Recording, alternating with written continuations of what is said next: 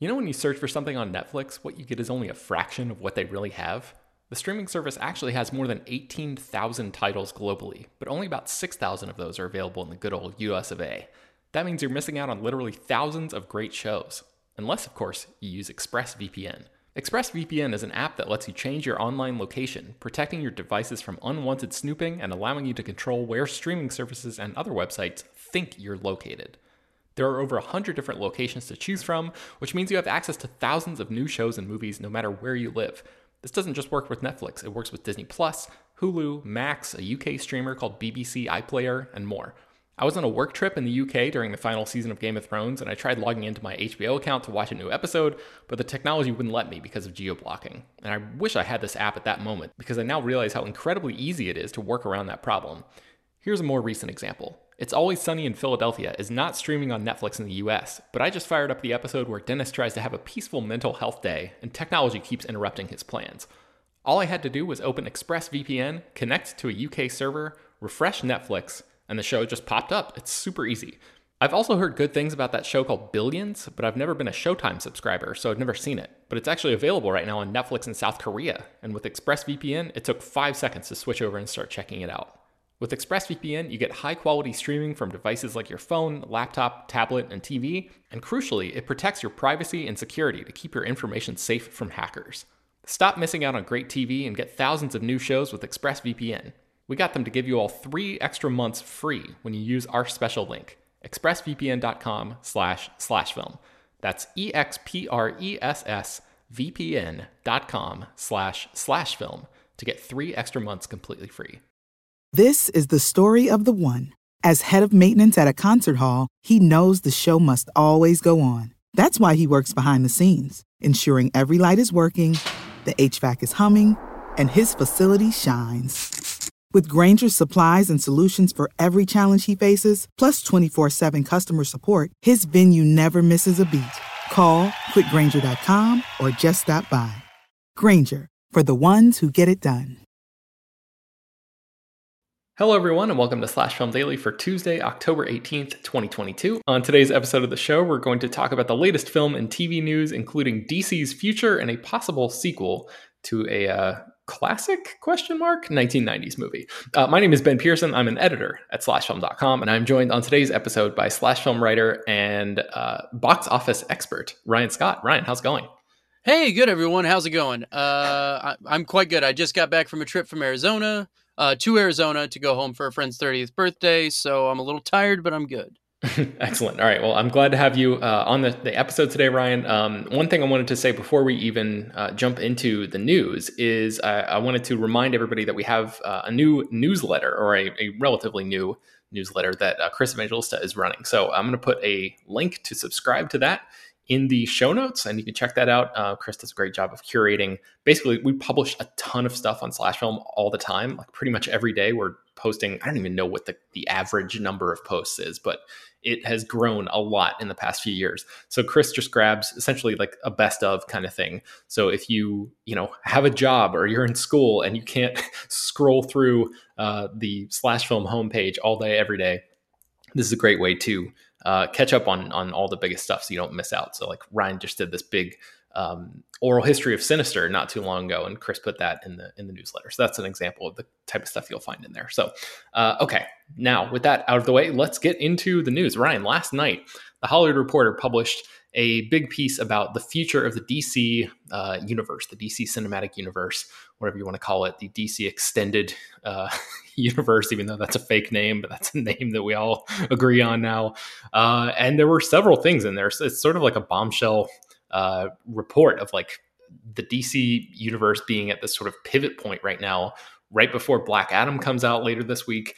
And uh, as Walter Hamada, who was the head of uh, production over at DC, um, the guy who's sort of like the guiding hand over there, is is uh, preparing to leave, and uh, DC is sort of like floundering a little bit. Like that, you know, it's it doesn't have uh, that that Kevin Feige figure. Dan Lin was potentially going to be that guy, and he ended up uh, walking away from that offer. So um, DC does not yet have like a person installed in in that position of of uh, overseer as the sort of Kevin Feige figurehead over there. Um, but Ryan, do you want to just like go through some of your big takeaways from this? Um, I guess let's talk about the Batman uh, aspect of this first. So Matt Reeves, the director of the Batman, is planning multiple movies about the villains from uh, that universe. So I, I, we knew that he had TV shows in the works for a while, but now there are movies as well. What do you think about this, Ryan? Um, I think like first off, what's interesting right now is so you you mentioned the Hamada thing. You know, Walter Hamada's leaving, and he's apparently leaving under bad terms. But that what that what I think is important to understand, there's a bit of a power vacuum at the top of DC right now because nobody is heading that specific funnel of the studio. So mm-hmm. you have like Michael DeLuca and I forget who. Uh, I think it's uh, Pam Abdy. But yes, uh, they are kind of heading up Warner Brothers Pictures, but you know that means they have everything to concern themselves about, not just DC. So like Michael DeLuca was the one who greenlit Joker 2, for example. But the point being is that now everyone's kind of swooping in well there's a bit of a vacuum and that might make things even messier to that point it seems like we're almost sort of unofficially going back to the snyderverse of of this all we can get into that in a minute but like instead of resetting we seems like we're almost going back toward all of those pieces on the board that snyder's version of the universe had set up so to that end that sort of leaves you being stuck with Ben Affleck's Batman in the main universe. And Ben Affleck has made it very clear he's pretty much done. So mm-hmm. I guess in that way, you're sort of stuck with Matt Reeves' Batman universe being on its own, and your main universe can't really have a Batman, at least for right now. Yeah. So I guess it, this it, makes sense, but yeah, but, I mean, I, I, don't know. Like, I'm I'm kind of okay with that though, if that's the the direction that they're going in, because I loved the Batman so much and thought that it was such a cool. And I think I was way higher on that movie than than you were, if if memory serves. But that I, is I true. Like, yes.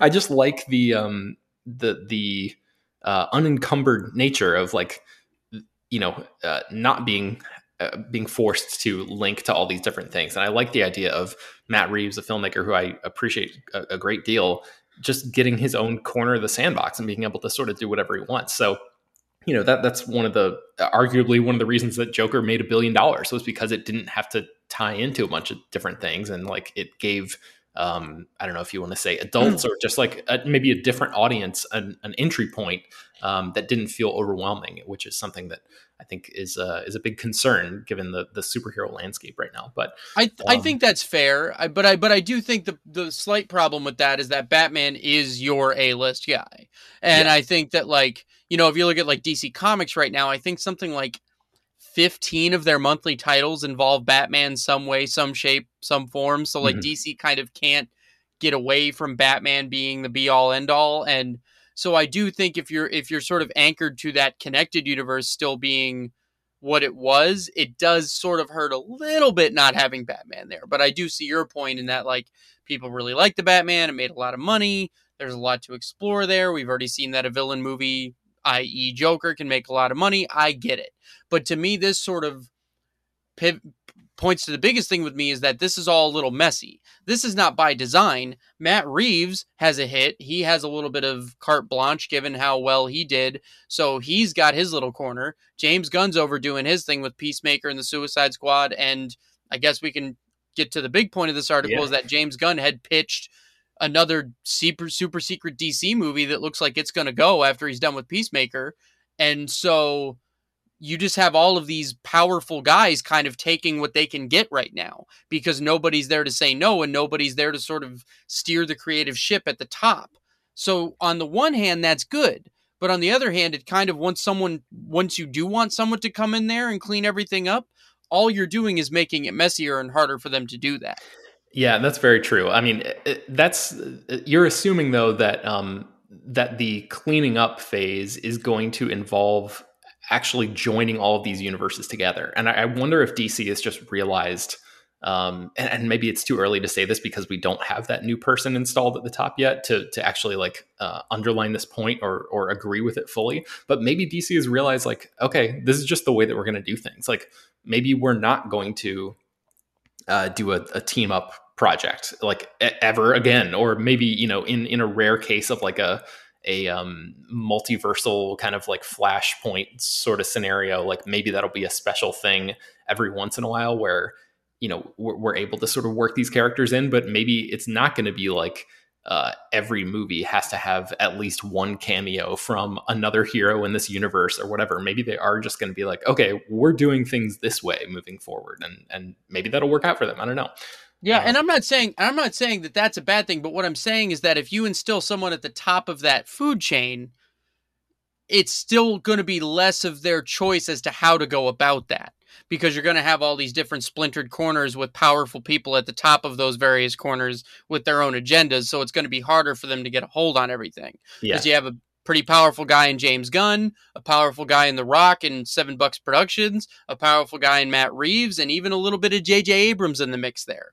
You yeah. know, so like, so that's my concern is that you have a lot of these kind of powerful people with egos and agendas. Then you have one person trying to come in and Kevin Feige is singular. It is there's a reason DC has not found another person for this job. It is going to be very hard for that person to then come in and say, "Okay, everyone, listen up." Yeah. You know, like I, I, I, I, you know, against those personalities, I think that's tough. Yeah, uh, I agree, and I think yeah, you mentioned Abrams. Um, that was a name that I don't think they mentioned him being specifically attached to any particular project yet, except for like that Black Superman project that uh, Ta-Nehisi Coates was was writing, which was announced a year ago. Right, but that got ago. messy now because of what's going on with Black Adam, and I don't know how much. Is it even a spoiler at this point? Can we just talk about it? Because um, I haven't seen the I haven't even seen the movie yet. But like, but like, but let's just okay. Let's just say okay, any if you've watched any of the Rock's interviews, he is being very clear that there is a post credit scene in Black Adam and he is not at all being subtle about what's in that post credit scene. Right. Yeah. So yeah, if you if you have have not been spoiled and want to remain that way, just turn off this episode now. Well, but, but also don't... I don't think we don't have to talk about it super specifically, but we I guess we can dance around the idea that like this may or may not complicate some things moving forward, and this may or may not make it difficult for J.J. Abrams and Ta-Nehisi Coates to move forward with their Superman movie. Yeah, well, yeah, and and that's yeah, okay, okay. So once again, final sort of spoiler warning. I do want to talk about it in, in depth, just because Ryan, I wanted to mention uh, sort of a, a, stray line, almost an afterthought in that um, that Hollywood Reporter article was how uh, okay, so final, final, final, final warning here. Uh, Henry Cavill's Superman returns in a like whatever it is, post credits, mid credits scene of uh, of Black Adam, right? So, and this leaked on the internet. You've probably seen this already. If you're listening to this, you've probably seen uh, the leak, or at least. But you know, but even outside of the leak, Dwayne Johnson has not been hiding this. Yes. Like he he's been he has stopped just shy of saying it in like 20 different interviews. right, yeah. And and there's been some speculation that like maybe he's doing that in order to entice people to come to the theater because uh, people have been wanting Henry Henry Cavill to come back as Superman for a long long time now. So um, whether or not that's just like a, you know, part of the strategy who, who knows, who can say. Uh, but the the larger point is, um, or not the larger point, this afterthought that I, I mentioned in this uh, Hollywood Reporter piece, Ryan. I don't know if you you caught this part, but they were saying like uh, Dwayne Johnson and um, Hiram Garcia and the the producers and, and folks at Seven Bucks Productions had basically asked the folks at Warner Brothers, they had asked uh, Walter Hamada specifically if they could basically have Henry Cavill to come back to to uh, reprise that role of Superman for this purpose in Black Adam? And he said no, because I think you're saying like he had this sort of larger vision for what this whole thing could be. But because he's on the way out, Johnson and, and his uh, producing team went around them, uh, went around him, and and went to Michael Abdy and or I'm sorry, uh, Pam Abdy and, and, Mike DeLuca and asked them, and they said, "Yeah, sure, go ahead." so like all, all, of that happened like super super last minute. Um, so they barely you know finish that stuff in time to actually you know attach it to the very end of the movie. Um, so I just thought that was really interesting. I think that's like uh, illustrates your point of like you know how important it is to have somebody at the top when when somebody is like going around uh, the key executive there um, in order to sort of get their wish. Maybe that's good in the short term. Maybe it's not so great in the long term. I don't know. It, it remains to be seen. But I thought that was a fascinating detail. Yeah, and and I yeah, and it, but it, but again to that point, and then I guess that that's where we talk about the idea that um, they are now actively pursuing a Man of Steel sequel. They are they are aiming high for writers, and they are uh, Henry Cavill is all in on getting it done, and Slash Film was in, able to independently confirm that as well. So this mm-hmm. is not just a Hollywood reporter. This is happening. I know there have been rumors floating around for months, but this is actually happening now. Is I think one of the important things is Henry Cavill is 39 years old. I don't want to be ageist or anything, but if you're going to play Superman, there is a limit at which you can push your body to what that looks like. Mm-hmm. So I think, you know, Henry Cavill may be sort of starting to come up against the wall of how long could he really realistically play Superman and is that window closing? Yeah. And not close, but you so so I think the idea is that like if they want to do this, you know, especially because there isn't even a writer attached yet, so you're probably looking three years away mm-hmm. before the movie would arrive. So, you know, then if you want to continue that at all, you know what I mean? Because you know he can't be playing the part when he's 55 years old. I just don't think that that's so. So so I don't know. So I think that that, that maybe that, that they all just finally came to the table and were like, okay, I'm probably pretty close to done with The Witcher. Let's just do this. And I, you know, but that again, that that anchors you to the Snyderverse. That anchors you to all of that. That that anchors you to everything. You can't divorce it from all of that. So I wonder if there is a way for them to divorce it from all of that. I mean, not the um, not the fandom part of it, because the the people who you know fell in love with his version of that uh, of that character are obviously like the people who have been you know clamoring so much for him to come back but i wonder if there is a way you know uh, to not bring Zack Snyder back to direct, which I think they've said, you know, over the past few There's years, no like they're, they're, done with Zack Snyder. Snyder's you know? not coming back. Yeah. So if you install a different director, but keep Henry Cavill as Superman, and you know, actually maybe uh, apply some of the tonality and some of the the characterization that you know, uh, some of the um, you know, uh, find like tweak the the version of Superman a little bit. Have the same actor, but have him grow or change or like you know uh, appeal to a broader group than um, just the sort of like uh, whatever stereotypical. Um, yeah, yeah, but would, but I but I think the key thing is that since Man of Steel came out, Henry Cavill has become a much bigger star, and so I think a Superman movie with Henry Cavill in it now makes more sense than it did even then. Mm-hmm. So I think that there's definitely an argument for it. And I tell you, that I, I'm not a Superman fan. Superman bores me to tears. The first two thirds of Man of Steel is still my favorite DCEU movie, and, you know, and then it falls apart a little bit in the third act. But like, yeah. I, I've wanted to see another. Like, I've always thought that you give him another crack at it, you know, that could be a tier superhero stuff. So yeah. I'm all for that. But like, but I'm just saying in terms of like trying to get the universe back together, you know, that kind of you, you are anchored to that then and that's fine i'm not saying it's a bad thing but like because we still have the flash coming out which was originally pitched as a reset like using the flashpoint storyline and that might still be the case uh, the other thing i guess worth mentioning in this because there was a this story was jam packed uh, the other thing is that there is already a sequel written to the flash assuming yeah. the movie's a hit so if they if they want to move on that they can move on that which is nuts given that we were even just a few weeks ago talking about that movie maybe being shelved entirely. Mm-hmm. So, you know, I guess maybe that's why they push so hard to keep Ezra Miller because they're they're I think my gut tells me based on everything I've read and heard, this is a good movie.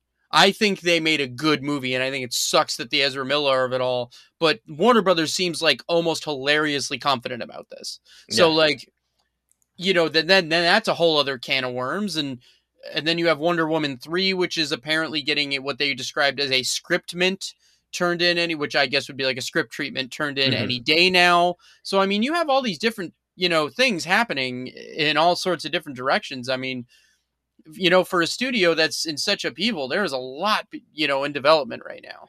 Yeah, and then you know, like we mentioned at the top, like Black Adam comes out this week, and and uh, The Rock and his producing team have been talking a lot about what they would do with the Justice Society of America, which is the new team that's being introduced in that film, and like you know the, hopes for spin-offs and sort of more of an integrated kind of thing into the the DC film universe that way. So um, yeah, he's very much like one of those personalities that you mentioned that is sort of jostling for position uh, in, in, during this leadership vacuum. So it's really really fascinating. I, I you know the, the uh, there's there's a lot of interesting stuff here. So I'm going to link to all of the articles that we wrote about this at Slash Film. So if you want to get more into the weeds on it, I encourage you to click on those and and you know get the, the specific details there. But um, I think yeah, we, we've sort of pre- presented the broad strokes, which is what I hoped to do on this episode. Um, one other thing, uh, a story that I wanted to mention here that uh, that broke uh, yesterday that I thought was uh, kind of fascinating, Ryan, is that they're developing a, a sequel to Twister, the 1996 uh, blockbuster movie starring Bill Paxton and Helen Hunt.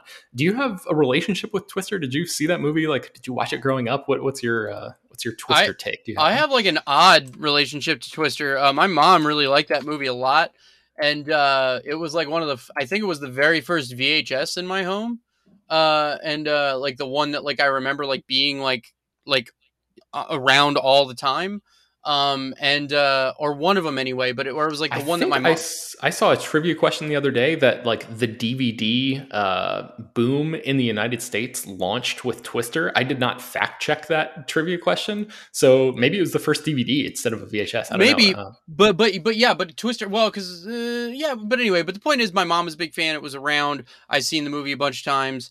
I watched it god about maybe a little over a year ago you know what? It's still kind of a fun '90s action movie, but or '90s like I don't know what you'd even call it, but but I guess a disaster movie. Yeah, yeah. but but uh, but yeah, I mean it's fun. Uh, it's uh, interesting that we're looking at a sequel almost 30 years later. That's weird, but you know. yeah, evidently Steven Spielberg, who I think produced the original movie, uh, really liked the the pitch here and the and the script, uh, which was written by Mark L. Smith, who worked on uh, movies like The Revenant, and I think he wrote one of the Star Trek movies with Quentin Tarantino. Yeah, that, he, Tarantino he was, was the one. He, yeah, he was the one who Tarantino handpicked to original to write his R-rated Star Trek movie that didn't get made. Yeah. Um, Joseph Kosinski, the director of Top Gun Maverick, was at one point attached to direct this Twister sequel, but he ended up uh, stepping away to direct um, uh, an F1 racing project with Brad Pitt over at Apple. Um, so now they're looking at people like Travis Knight, who directed uh, Bumblebee, and then Jimmy Chin and uh, Elizabeth Chai Vasarhelyi, who directed Free Solo uh, as as potential candidates to step in and, and make twisters with an S. Um, they're also looking to bring back uh, Helen Hunt. Obviously, they can't bring Bill Paxton back because he died a few years ago, which is uh, a really big bummer, and I feel like is going to cast a big shadow over this movie because he was such a, a joyful part of that film and, and such a key part. Uh, of that. But um, the, the, idea, Ryan, on paper, I'm not like opposed to bringing a, a, new Twister movie in all these years later because I think 1996 was kind of that sweet spot where CG was really uh, being implemented into blockbuster movies in a big way. This is like a year, it's either the same year or uh, maybe a year before. Um, I think it's the same year as Independence Day, and then like same year as Independence Day, '96. Yeah, yeah. Men in Black was the year after that. So this is like right on that cusp of like uh, CG in a big way, you know, jumping into the blockbuster space. And I think Twister was like the calling card movie for a little while like the, the whole thing with like the cow um, you know being caught up in the in the tornado. Um, yeah. so the idea that uh, the, the original twister in 1996 could have sort of maybe set the bar in some ways for what cg was capable of in a mainstream american blockbuster. And then now jumping ahead to let's call it 2023 2024 whenever they finally finish this thing the idea of like um, just comparing the two movies all those years later and seeing uh, this new movie try to set that bar again, you know, and, and raise it uh, this time, I, I, think is like interesting on paper. I'm, I'm, just curious if they'll actually be able to pull it off from like a, a, narrative, like a story perspective. But yeah, I also do think the title, which is supposedly Twisters, mm-hmm. is really like kind of funny because you're doing the alien aliens thing here. Yeah, yeah. Um, I do sort of love that, but I mean, just as we've discussed, like, and I think part of the reason this might be happening now, you looked at Joseph Kosinski was looking to direct this. Well, Kosinski just directed a sequel to an 80s classic that made $1.5 billion at the box office. Yeah. So I don't think it's any secret now that every studio is looking at, okay, what kind of nostalgic movie do we have that we might be able to make a late stage sequel to? Yeah. And just to kind of put it out there, regardless of my feelings, what I always talk about is the only language Hollywood speaks is money. Uh, Twister was made for a budget of $88 million and it made $495.7 million at the global box office. Wow. Plus, you know, probably gigantic video sales. That thing plays on cable all the time. Uh, certain to have turned a huge profit for Amblin. So, yeah, I'm not not a big surprise here. Yeah. Uh, Frank Marshall is going to be back to, I think, executive produce or produce this version. So, uh, yeah, they're they're definitely sort of like trying to get the band back together, and I'm, I'm curious uh, if like Jan de Bont, who directed the original movie, would would be. I mean, his name was not listed here, but I'm, I'm curious if he would be uh, involved in some way. Maybe he's an EP or something like that. Yeah, maybe but, as a producer, that he doesn't have enough clout to direct it now. I hate to yeah, say, but which is but, uh, yeah, but um, but yeah, I mean, he he. I'm sure that Spielberg, being the guy that he is, I'm sure that he would at least be brought in on some level. Yeah, yeah. Um, okay, well, I think that's going to do it. Um, man, yeah, just like a ton of DC stuff to talk about. Like, I didn't even we didn't even mention uh, Ryan, like the, the characters that Matt Reeves is is looking at for those Dark Knight villain movies, the, the Batman villain movies.